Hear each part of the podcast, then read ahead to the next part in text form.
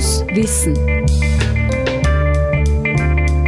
Das Freie Radio Freistadt wird zum erweiterten Hörsaal. Wir bringen Vorträge und Podiumsdiskussionen ins Radio. Aus den Bereichen Gesundheit, Medien, Pädagogik, Ökologie und vieles mehr.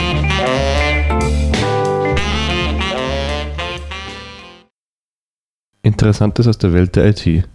Unter diesem Titel fand heuer am 13. April eine vierteilige Vortragsreihe im Rahmen der Langen Nacht der Forschung im Softwarepark Hagenberg statt. Hören Sie in der heutigen Ausgabe von Fokus Wissen einen Vortrag von Dominik Girardi über künstliche und menschliche Intelligenz. Von der Definition bis zur Unterscheidung von falscher und richtiger künstlicher Intelligenz ist alles dabei, was sich in knappen 25 Minuten erzählen lässt. Dr. Dominik Girardi ist Mitarbeiter der Risk Software GmbH. Hallo, grüß Gott, ich darf euch begrüßen zum Vortrag zur zum Thema künstliche Intelligenz, künstliche und menschliche Intelligenz. Werde ich heute ein bisschen einen Crashkurs geben äh, zum Thema künstliche Intelligenz, maschinelles Lernen und das aber auch ein bisschen gegenüberstellen, wo sind die, die Stärken solcher Systeme, wo sind die Schwächen, im Gegensatz, wo sind dann die Stärken ähm, von unserer eigenen Intelligenz, die wir ja mittlerweile ähm, fast ein bisschen unterschätzen, meiner Meinung nach. Ähm, ich wollte meinen Vortrag sehr wissenschaftlich starten mit einer Definition, was jetzt künstliche Intelligenz ist und habe mich auf die Suche begeben, habe aber eine Reihe von, von, von Nicht-Definitionen gefunden, was künstliche Intelligenz ist, weil wir uns sehr schwer tun, künstliche Intelligenz zu definieren, weil wir noch nicht einmal ansatzweise verstanden haben, was, was menschliche Intelligenz eigentlich ist. Das heißt, es hat mir recht gut gefallen, dieses Zitat, dass es eigentlich nicht nur schwierig ist, sondern es ist nicht nur schwer, künstliche Intelligenz zu definieren, sondern eigentlich unmöglich, weil wir ja unsere eigene Intelligenz ja als Intelligenz ja nicht selbst definieren können. Ähm, künstliche Intelligenz, man sieht da, dieses Zitat ist, ist von 2016, ist jetzt gerade ein, super Hype-Thema, ist aber eigentlich schon ein relativ, ein relativ altes Thema. Das heißt, begonnen hat die Geschichte der künstlichen Intelligenz irgendwo kurz vor den 50er Jahren, also 1946, wenn ich es jetzt da richtig ablesen kann, haben die ersten Überlegungen, das muss man sich vorstellen, das war kurz nach dem Zweiten Weltkrieg, haben die ersten Überlegungen begonnen, wo man begonnen hat, die, die Funktionsweise von menschlichen Gehirnzellen zumindest einmal mathematisch äh, zu formulieren. Das war das berühmte McCulloch- und Pitts-Neuron. Schauen wir uns einmal an, was die, die Kollegen für Idee gehabt haben. Man sieht hier eine schematische Darstellung von einer menschlichen Nervenzelle. Man sieht hier da den Zellkörper mit dem Zellkern in der Mitte. Man sieht hier die sogenannten Tentriden, das sind die, die die Reize von außen aufnehmen und sobald die Summe dieser Reize einen gewissen Schwellwert überschreitet, dann feuert die Nervenzelle ihr Signal über das Axon zur nächsten Nervenzelle. Also alles das, was wir denken, was wir fühlen, unsere Träume, unsere Hoffnungen, das ist im Prinzip nicht mehr, nicht mehr als das. Aber das kann man sogar auf eine gewisse Mathematik runterbrechen. Also das McCulloch- und Pitts-Neuron ist im Prinzip nichts anderes als eine mathematische Formel, die ist gar nicht schwer. Man nimmt die einzelnen Inputs, was in dem Fall diese Dendriten sind, multipliziert sie mit einem Gewicht, summiert die auf, schleift sie über eine Aktivierungsfunktion drüber und gibt den Wert dann weiter nach draußen. Also das ist eine einfache mathematische Abbildung von dem, wie unsere Nervenzellen funktionieren. Das ist 1946. 1950 war dann ebenfalls ein sehr spannendes Jahr für die zumindest theoretische künstliche Intelligenz. Der Alan Turing, berühmter Informatiker, Mathematiker, hat den sogenannten Turing-Test formuliert der ähm, definiert, ob ein, ein, künstliches System sich intelligent verhält. Der Test war so aufgebaut, äh, dass er von einem, von einem Chat ausgeht, von einem, von einem menschlicher Benutzer, der mit einem System chattet, würde man heute sagen, also schreibt, und dabei nicht mehr unterscheiden kann, ob er mit einem Mensch schreibt oder mit einer Maschine schreibt. Wenn das eintritt, dann wird das System als intelligent betrachtet. Über das hat man sich schon in die 50er Jahre Gedanken gemacht.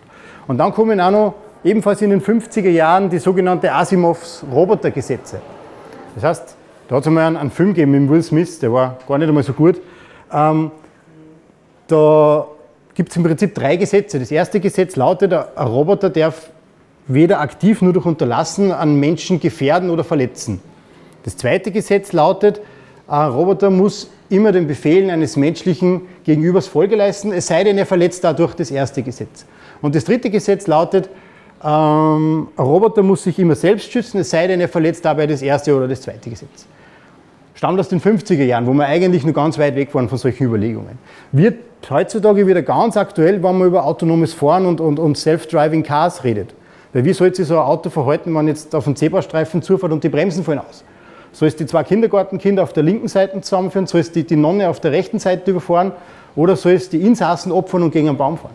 Und würden Sie so ein Auto kaufen, das Sie dann mit einem locherten Gesicht gegen einen Baum fährt? Also das sind ganz spannende Themen, die man in den 50er Jahren schon andiskutiert hat, die jetzt mit dieser Entwicklung ganz, ganz schlagend werden.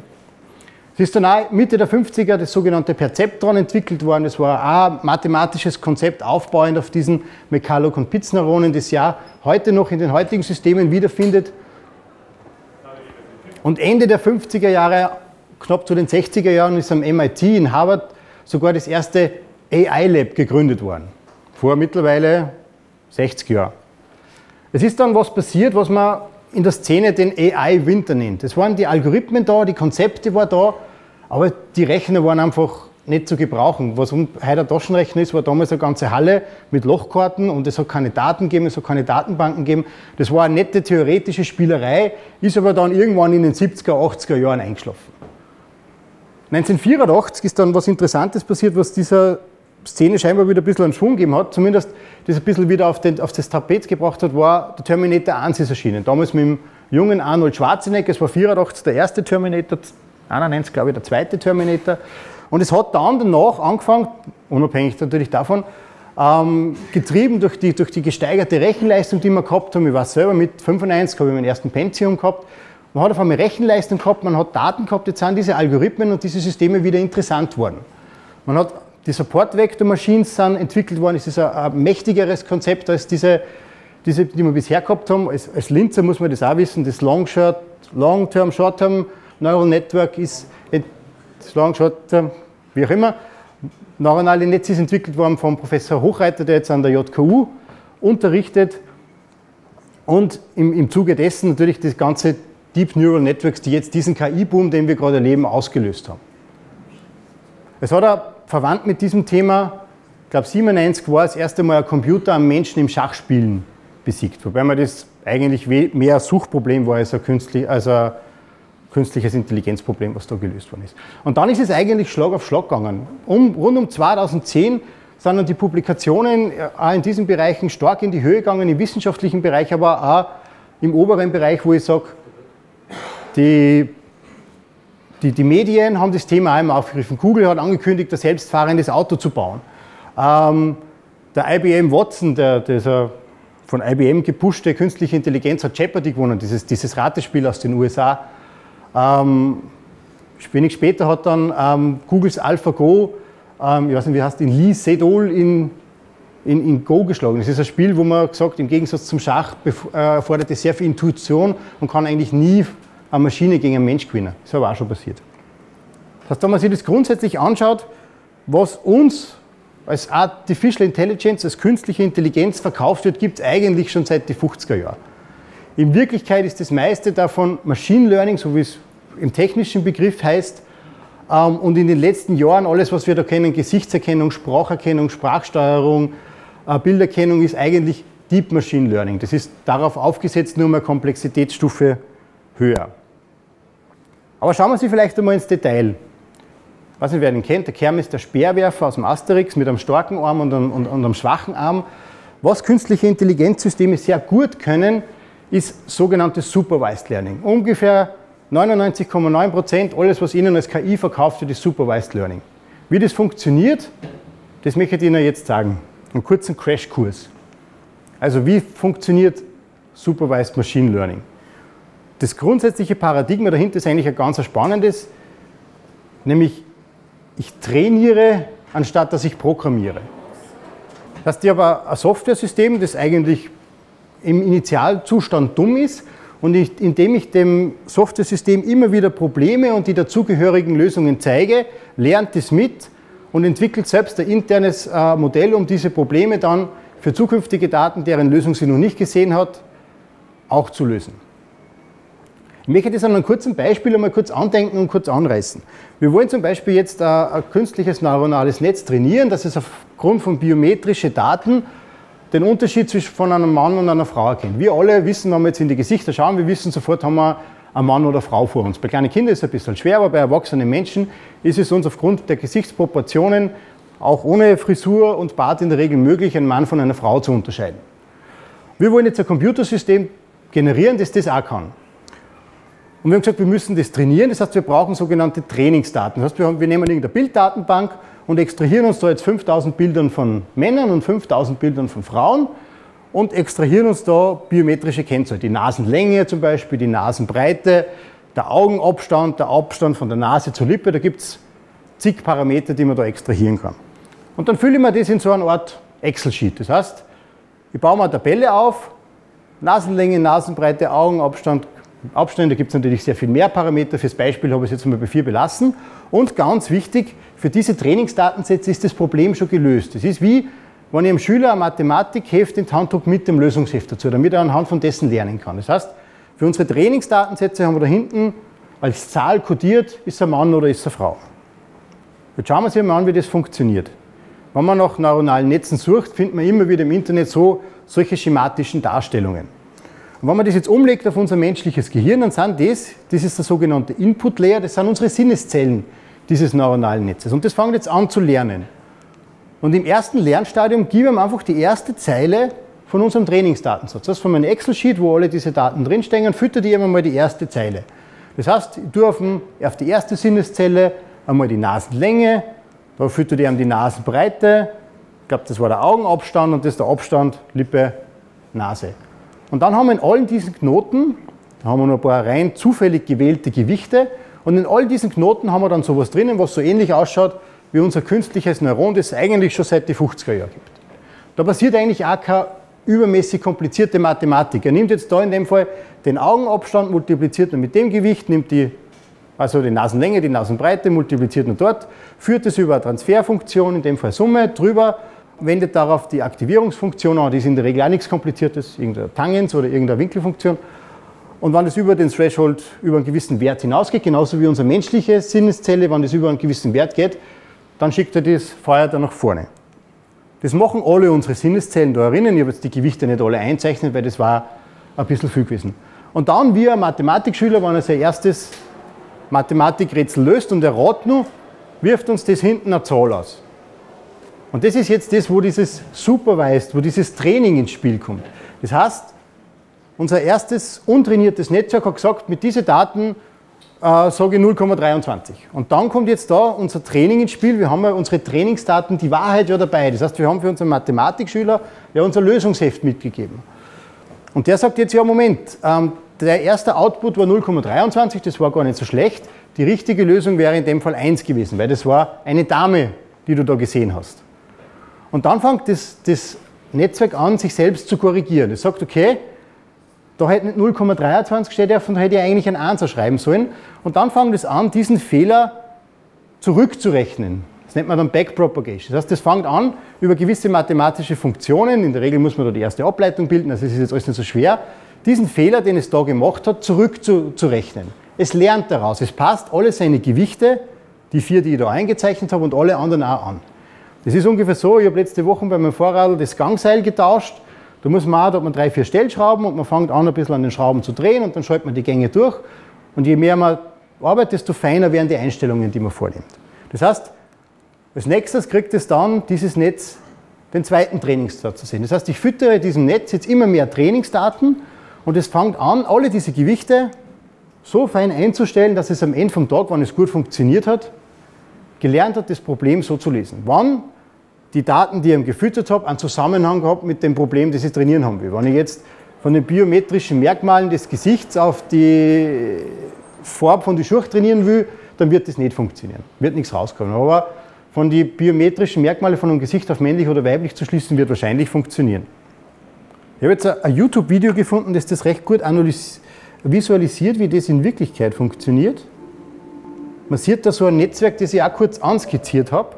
In dem Fall war das Problem jetzt nicht ähm, auf einem tabellarischen Datensatz, sondern das ist eine Handschrifterkennung von Buchstaben. Das heißt, die Sinneszellen des Netzwerks sind da sehr viel mehr, weil jede Sinneszelle ist auch so ein Pixel, wo man draufmalen kann.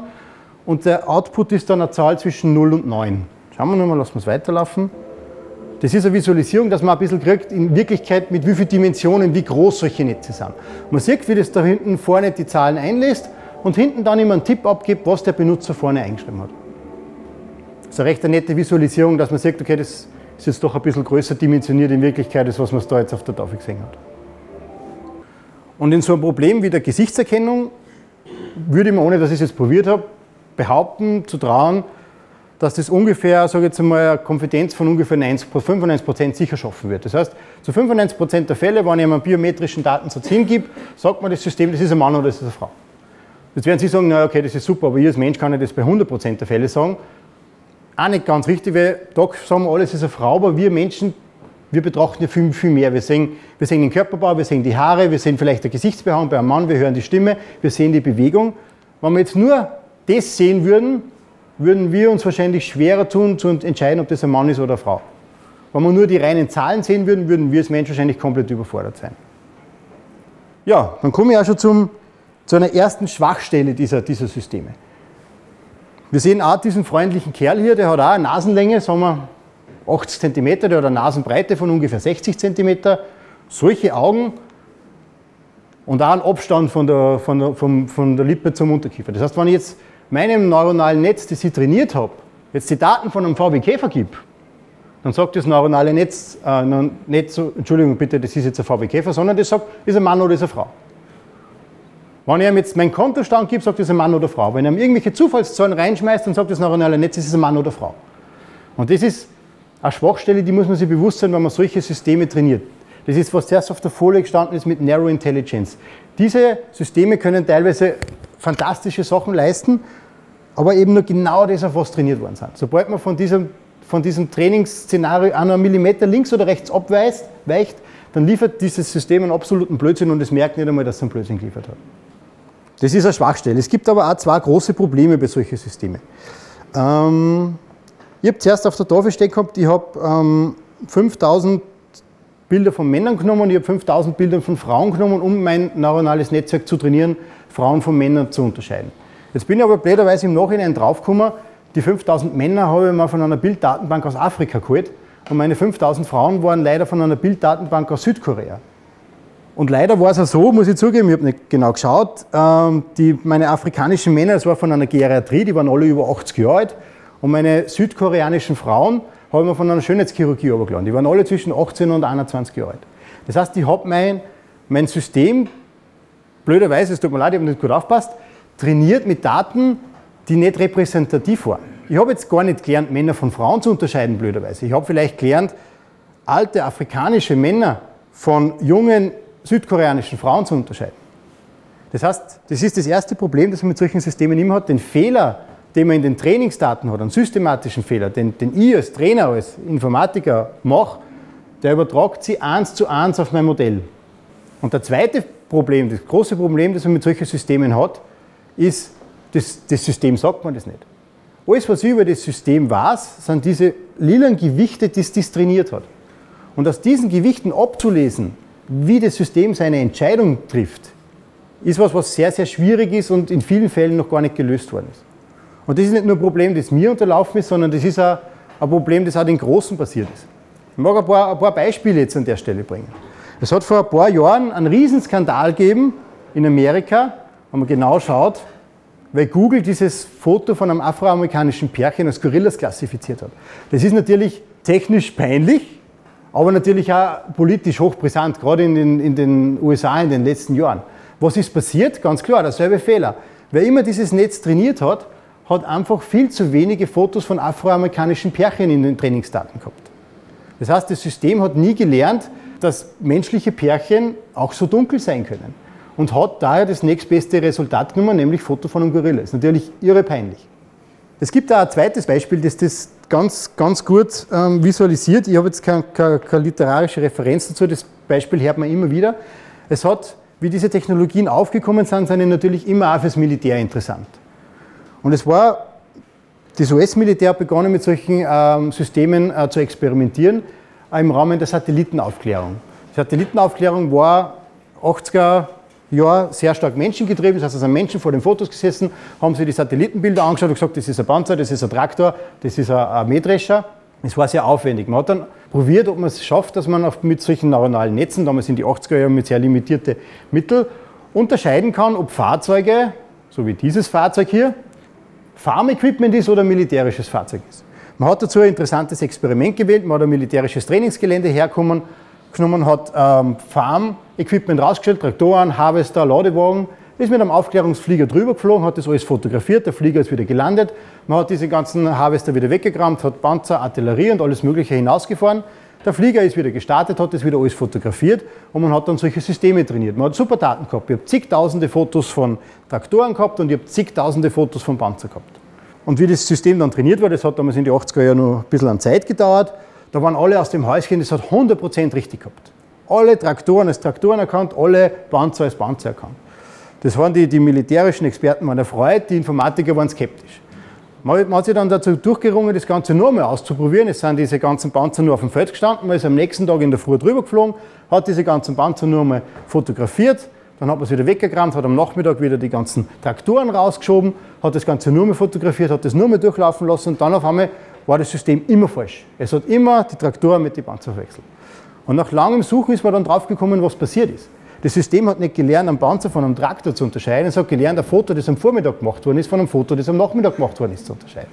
Und das ist die große Gefahr, die man bei solchen Systemen hat. Man hat erstens einen, systematischen Fehler in seine Trainingsdaten gehabt und zweitens hat einem, opala, hat einem das System darüber nichts gesagt. Und abgesehen davon, selbst wenn man es richtig trainiert, ist mir das vor ein paar Monaten in den Medien aufgefallen, dass man, dass man ein bisschen einen Schau über den Rücken gelaufen hat die, die Schlagzeilen, wo je nachdem, wo man es liest, Krone-Zeitung ist ein bisschen derber in der Ausdruckssprache. Im Standard ist gestanden, die Software liest aus Porträtfotos die sexuelle Orientierung ab. Das, das ist eigentlich was, was uns eigentlich in einer Zivilgesellschaft alle schrecken sollte, meiner Meinung nach. Die, die Versuchsanordnung war dann gar nicht so tragisch. Die Versuchsanordnung war immer so, es waren immer dem neuronalen Netz wurden zwei Fotos gezeigt, von denen immer einer die eine sexuelle Orientierung gehabt und der andere die andere. Das heißt, es hat nicht von einem Menschen sagen können, der so orientiert oder so, sondern es hat immer zwei Fotos vor sich gehabt und von denen immer einer so war und einer so. Und hat dann mit einer sehr hohen Wahrscheinlichkeit schauen können, wer ist jetzt homosexuell, wer ist heterosexuell. Und das habe ich deswegen noch drauf dann, weil das eigentlich, wenn man hört von den Gefahren der künstlichen Intelligenz, das die größte Gefahr ist, meiner Meinung nach. Ich fürchte mich nicht von einem Terminator. Der Terminator probiert immer nur auszufinden, ob mein VW Käfer Mann oder Frau ist. Aber solche Systeme sind eine, Riesengefahr. Weil mit solchen Systemen kann man trainieren. Das ist vielleicht ein lustiger Gag am Liveball. Also wenn eine Handykamera vor und da sagt man ja so oder so. Das ist, wenn ich mich um einen Job bewirbe oder um eine Zusatzversicherung, vielleicht gar nicht mehr so lustig. Bei einer Verkehrskontrolle irgendwo in, in Afghanistan wird es wahrscheinlich dann nur unlustiger. Also das ist für mich, diese Systeme haben große Potenziale in der medizinischen Diagnostik, in, in solchen gesunden Menschen von potenziell kranken Menschen zu unterscheiden. In der Vorsorge haben wir aber große Gefahren und Risiken, wenn man es so einsetzt oder überhaupt, wie vorher gesagt, ähm, falsch einsetzt. So, das war diese Seite. Das, ist, das war Supervised Learning. Alles, was Ihnen heute als KI verkauft wird, ist größtenteils Supervised Learning. Was ganz schlecht ausgeprägt ist, ist, was wir nennen Unsupervised Learning, nämlich, dass man dem System Daten zeigt, ohne dass man ihm vorher sagt, was eigentlich dahinter ist. Und das ist eine Stärke, die wir Menschen dafür haben. Ich hoffe, ihr habt ein bisschen einen Eindruck gekriegt, zumindest von der einen Seite meines Vortrags, habt ihr ein bisschen verstanden, was unter diesem Schockbegriff, der mit der künstlichen Intelligenz, was sich dahinter wirklich verbirgt, weil das meiste, was sich dahinter verbirgt, ist, ist gar nicht so kompliziert, aber trotzdem auch mit Vorsicht zu genießen. Die zweite Seite kann ich leider jetzt nicht mehr sagen. Wenn es interessiert, klick es vorne am, am Rechner nur durch. Passt, Dankeschön.